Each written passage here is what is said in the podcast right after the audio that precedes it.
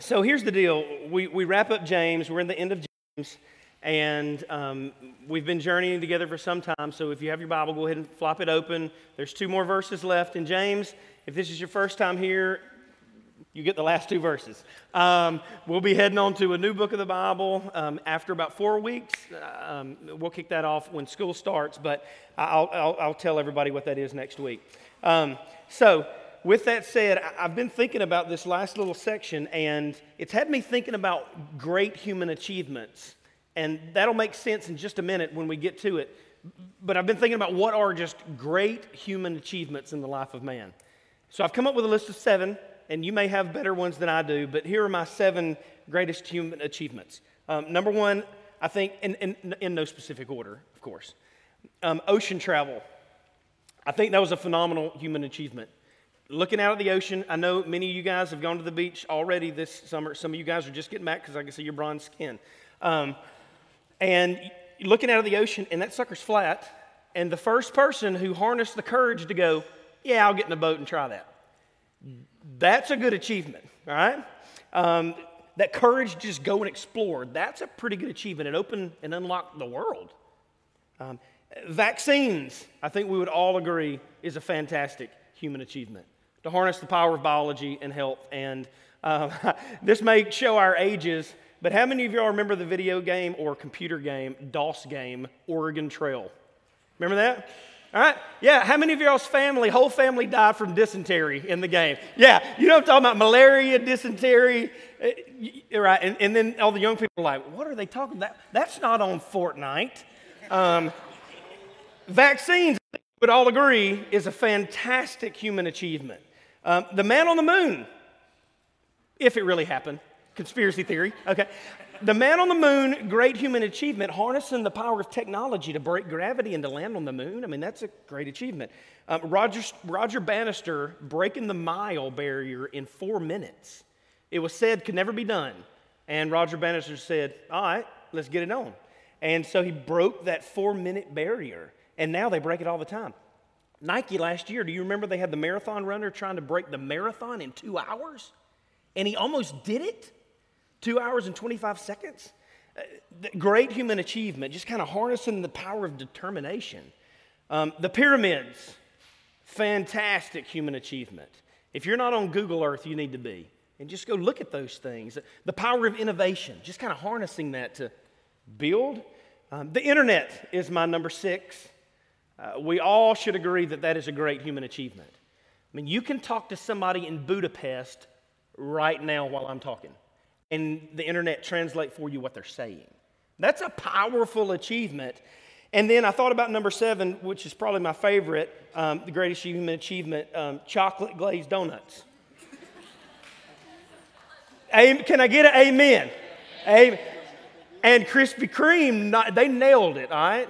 There you go. Um, harnessing the power of just kind of yumminess, not to mention other things that may have made your list fire, electricity, Bob Baumhower's chicken wings and cheesy fries. Hallelujah. Hallelujah. Um, makeup. Yeah, uh, amen. Amen. Right? so here's the thing all of these fantastic human achievements, and James today is going to give a stab at it.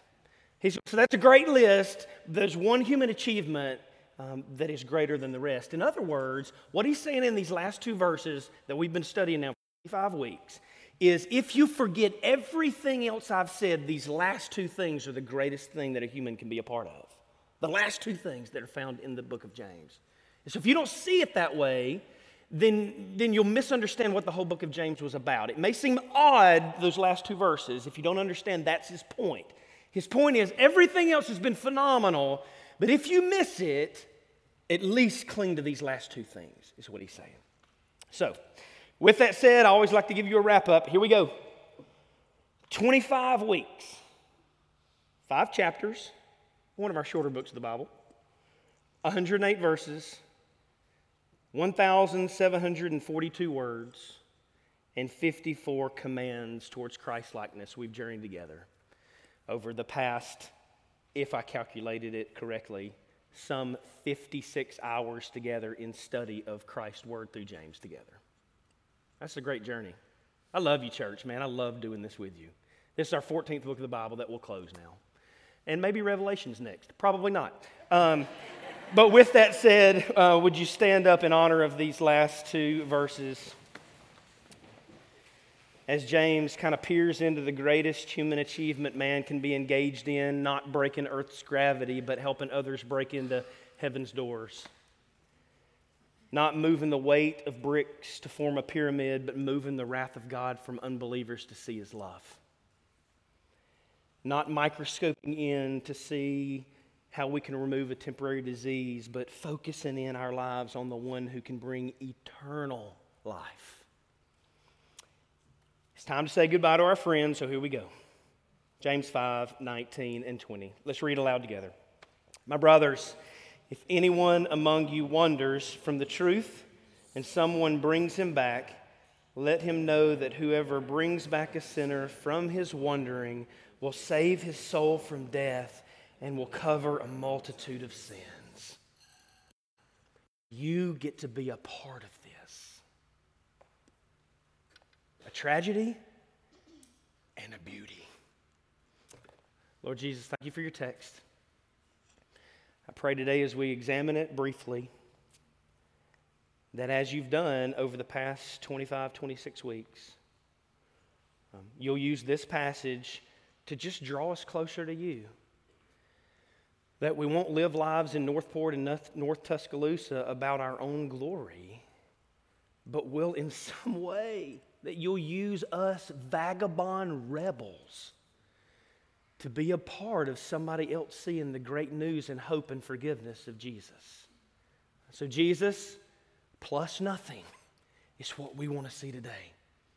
Jesus, exalt yourself. In your name we pray. Amen. Amen. Be seated. Well, let's do this, church. Let's go through it. Um, so, again, before we get to the beauty, you'll never understand the beauty unless we see the tragedy. And the tragedy he begins by saying is this first, he addresses the target. The tragedy of wandering away from the faith is the target. Notice the word he uses anyone. Anyone is capable of wandering from the faith. That's bad news. And so, the, the faith, the, the hope in Christ, anyone is, is, is capable of this. And um, I can't tell you how many times that I've had the phone call eh, of, of, of someone saying, Hey, I need to meet with you this week. I'm like, Great, let's meet at Edgar's. Let's do this. Donuts and coffee. And them say, Hey, before we get there, I just need to know that you're going you're going to be shocked when I tell you what I'm going to tell you. To which I respond, There's nothing that you can tell me that will shock me. Oh, yeah, yeah, yeah, yeah. And then I say, No, no, no, you don't understand. Whatever you've done, I can almost guarantee you I've been there, brother. Number one. Um, but, but here's the thing James hones in, and I do think a lot of times we do get shocked when somebody's wondering. And, and we're shocked, number one, because of just the sin itself, and then number two, maybe not the sin or who fell into it. And that's kind of that mature, that, that young faith and that teenagery faith. But once you get to mature faith, you're not really shocked anymore because we're all prone. If you're human, you're prone to wonder. The song we just sang. But as we mature in faith, it's not the shocking anymore, it's just sad. It hurts to see someone we love wandering from the faith, doesn't it? It stings because it's not a joke anymore. It's not a gossip point anymore. It's we love that person and we want them to see the beauty of eternity in a right relationship with the God that created them. And so it, it stings. And so James starts that way. He says, My brothers, if anyone, the, the teacher that we loved, wanders from the faith, the child that we taught wanders from the faith, the singer that sang and we like we felt it when they were singing. You know what I'm talking about? They wander from the faith. The person that always hugged us as we entered in wanders from the faith. The person we took communion with wanders from the faith. The person that we watched get baptized wanders from the faith. Person that we served on mission with wonders from the faith. The, the person that ate at our table wonders from the faith. That bald headed, weird looking preacher guy wonders from the faith. James says, hey, if anyone, if you're human, you're prone to wander. If anyone wanders from the faith, and I know some of you theologians right now already, like you're so mad at me right now, already because of your theology. We're not going to go there right now. We'll talk about that. Um, I, am, I am perseverance of the saints all the way. So we, we talk about that later. But right now, the reality of James is pointing out is the Bible calls us to be unique and distinct as Christians, and sometimes people find themselves not unique nor distinct in Christ. What do we do? And James says, This is a big tragedy, but there's a beauty coming, but he's not there just yet. So, in other words, James says, Is self examination good? If you're in this room right now looking at me, or James, not James, but you know what I'm saying. Is James up there? that would be weird. Um, if you're examining yourself, going, man, am I wandering from the faith? James says that's good. Self examination is good. And then maybe it's not you, but maybe it's somebody that you love and you know, and you see them banging against those guardrails. Is it good for you to see that? And James says, Yes, it's a good thing. It's a good thing. As a matter of fact, it'll get you to the greatest human achievement, but we're not there yet. So, first, he addresses the target, anyone. Second, he addresses the issue, this issue of wandering. And wandering away from the faith is a slow, progressive journey. It's not something that happens instantaneous. As Casting Crowns, I believe the lead singer is Mark Noll, or, or no, he wrote Scandal Evangelical. I don't know what his name is. Um, the slow fade, that song, The Slow Fade, it's that he's right. And James uses this word wondering. I found myself wondering at age 11, um, not in my faith, but at DeSoto Caverns. Wandering with my parents, we're heading down a path, and I wanted the freedom of exploring the paths on my own. And I said, Hey, I'm going to take off. And my dad said, I don't think that's a good idea. And I said, I'm 11 years old. I'm a grown man. Right? And now at 43, I wouldn't even say that. You know, so, so, so I head off and he, and he lets me go. I didn't want to be on the same path as him, and I didn't want to be on the path with the people that were on the path. I wanted my own path. And so I got it. And lo and behold, awesome for about the first 30 minutes. And then all of a sudden, nobody was around me. And I felt lonely. And then all of a sudden, the sunshine decided that it was going to go down. And I know the earth spins, whatever. Right? The sun is disappearing. And the darkness began to fall on me. And in that moment, my heart starts beating real fast. I begin to hyperventilate. I am friggin' out. Right? And that wandering just it didn't happen instantly, it was a wondering progression. And that's what James says. He says, Don't be shocked when anyone, any human is capable of wandering this. They don't need the path of Christ. They don't need the people on the path of Christ. They want freedom, and they get it. And it's all fun and games until darkness closes in. And here's what it looks like. And maybe you've seen this a Christian that you love dearly says, I don't, I don't need to serve anymore. I don't need to fly my gifts. Because all I do is serve and give, and who is there to serve me? What am I getting out of this? Slow fade. That turns into, I don't need the spiritual disciplines. I don't need to pray. I don't need to study. I don't need to grow. I don't need those things. And it justifies it this way because I've got grace, and grace is all I need. It's a skewed understanding of grace. What I need is a nap, it's a slow fade. And that no longer serving and that no longer growing in the disciplines trickles into I don't even need church. Human organizations. Number one, it's not human. Number two, Christ bled for it. I've got a small group and I can watch church on the internet It's dangerous, man. It is, that is a dangerous slide. And then it slips into I don't need to serve, I don't need spiritual disciplines, I don't need church to this. I don't need anything because me and God have our own thing. Me and God got our own thing.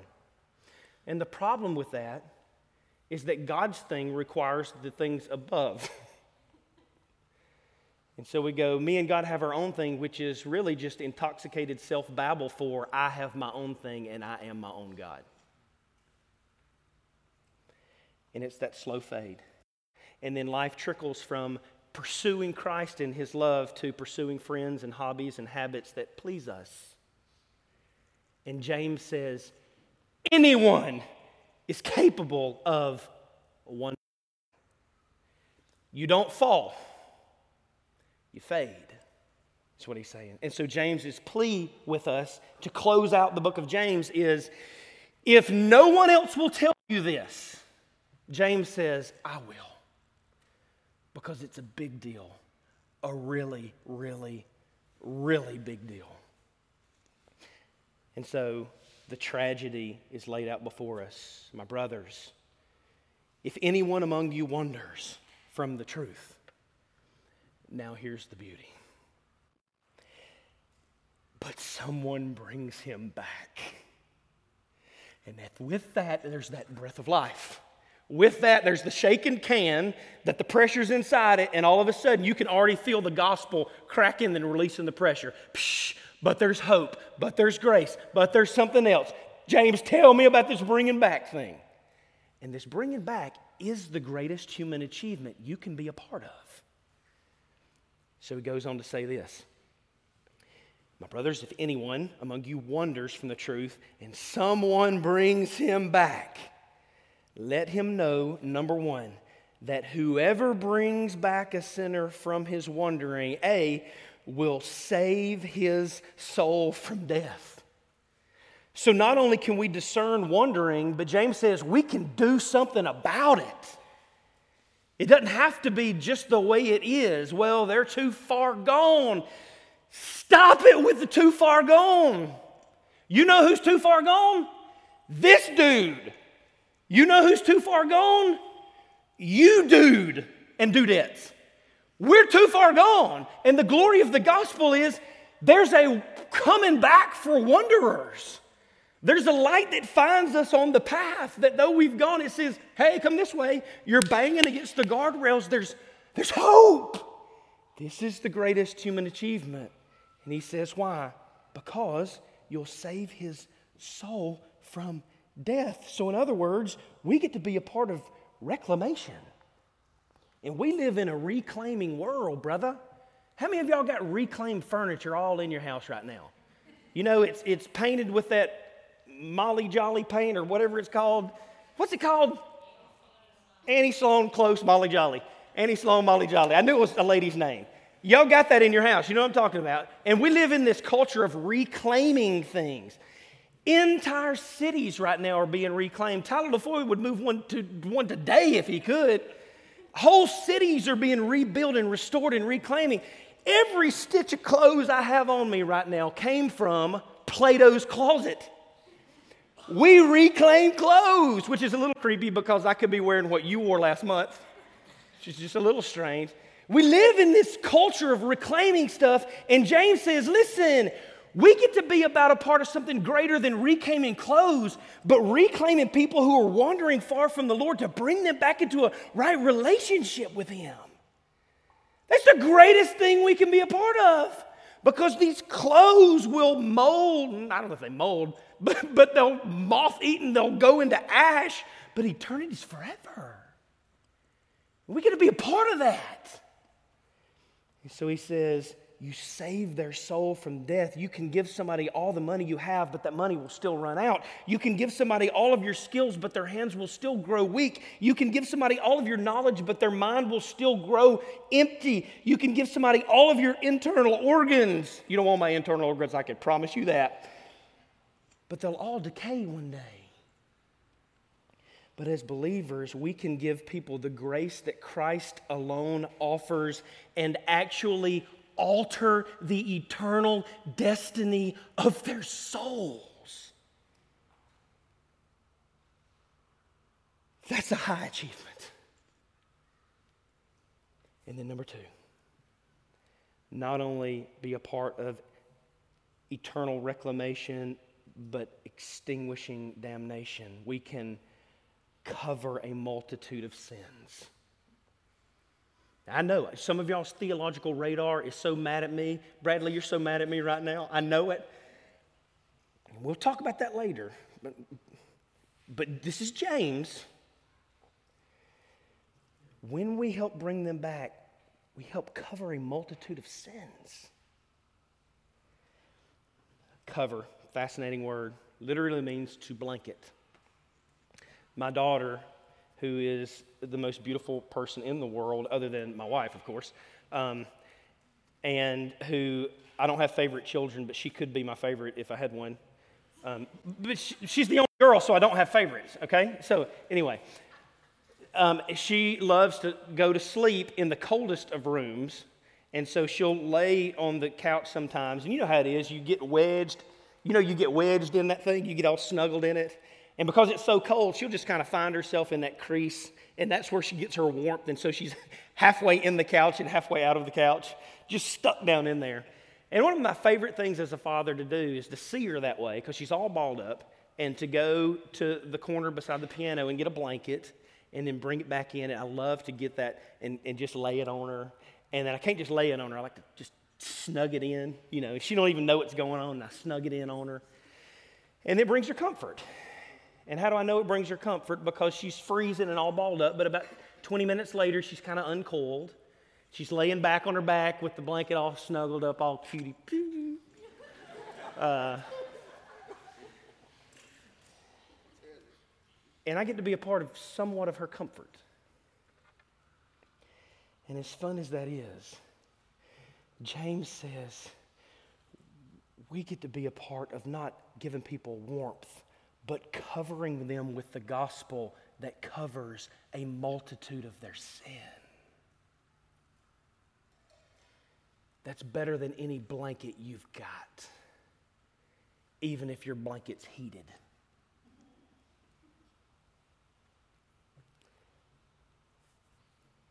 My brothers, if anyone among you wanders from the truth and someone brings him back, let him know that whoever brings back a sinner from his wandering will save his soul from death and will cover a multitude of sins.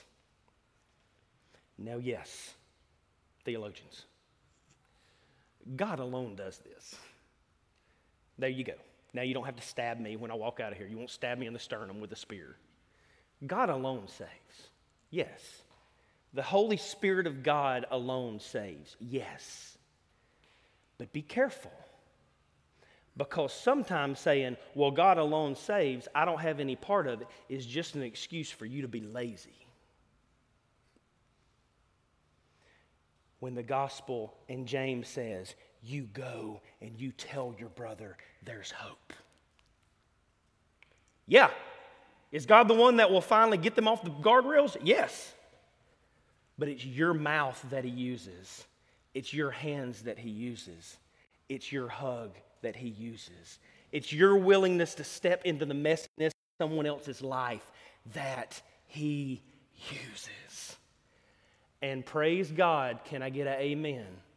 for the person who spoke to you, who were hands to you, who hugged you with the gospel, and God used them to cover a multitude of your sins. Be that for somebody else. And that's way better than any pyramid you can build, brother. Although I do want to see one of y'all try it one day. So, with that said, as we close James, man, it's been good. May we live redemptive lives, reclaiming wandering souls for Christ.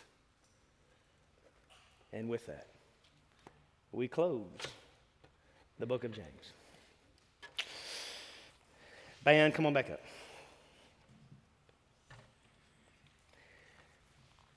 Church, there's some cool stuff going on right now. God's doing cool stuff. He's doing stuff all over the place, but we have a little pocket that we get to be a part of here in Northport and North Tuscaloosa and its surrounding areas. the fall's coming. But I really believe through the book of James, God has allowed us just a season to just rest and just to examine where we've been. And if I wasn't afraid of some, well, let's just leave this. We've been on a heck of a ride for the past two years. We're not the theater church anymore. And what God's doing now is different. And for the past couple of years, we've, we've kind of been, oh, yeah, but at the theater, there were 700 people, and it felt this way, and those chairs were really comfortable, Troy. And they were. They were awesome. Amen. They were comfortable. The screen was big, the atmosphere was by the. And now there's a church down south and a church up north, and, and, and I don't even know who we are anymore. And I think it's been timely that we've hit the book of James for the book of James to go. If your identity is being the theater church and not a follower of Christ, then your identity is wrong anyway. And so praise the Lord for the book of James that said, back the bus up. Who are you in your speech? Who are you in your use of money? Who are you in the way that you love people? Who are you in the way that you handle gossip? Who are you? And he nailed us in 54 areas. Pow, pow. To finally get us to the point of here's who you are. You're loved by Christ, you're saved by grace, and your job is to go tell somebody else that they're loved by Christ and can be saved by grace. So may the gospel draw our wondering hearts to the Lord and fuel us to help other wondering hearts be loved of the Lord.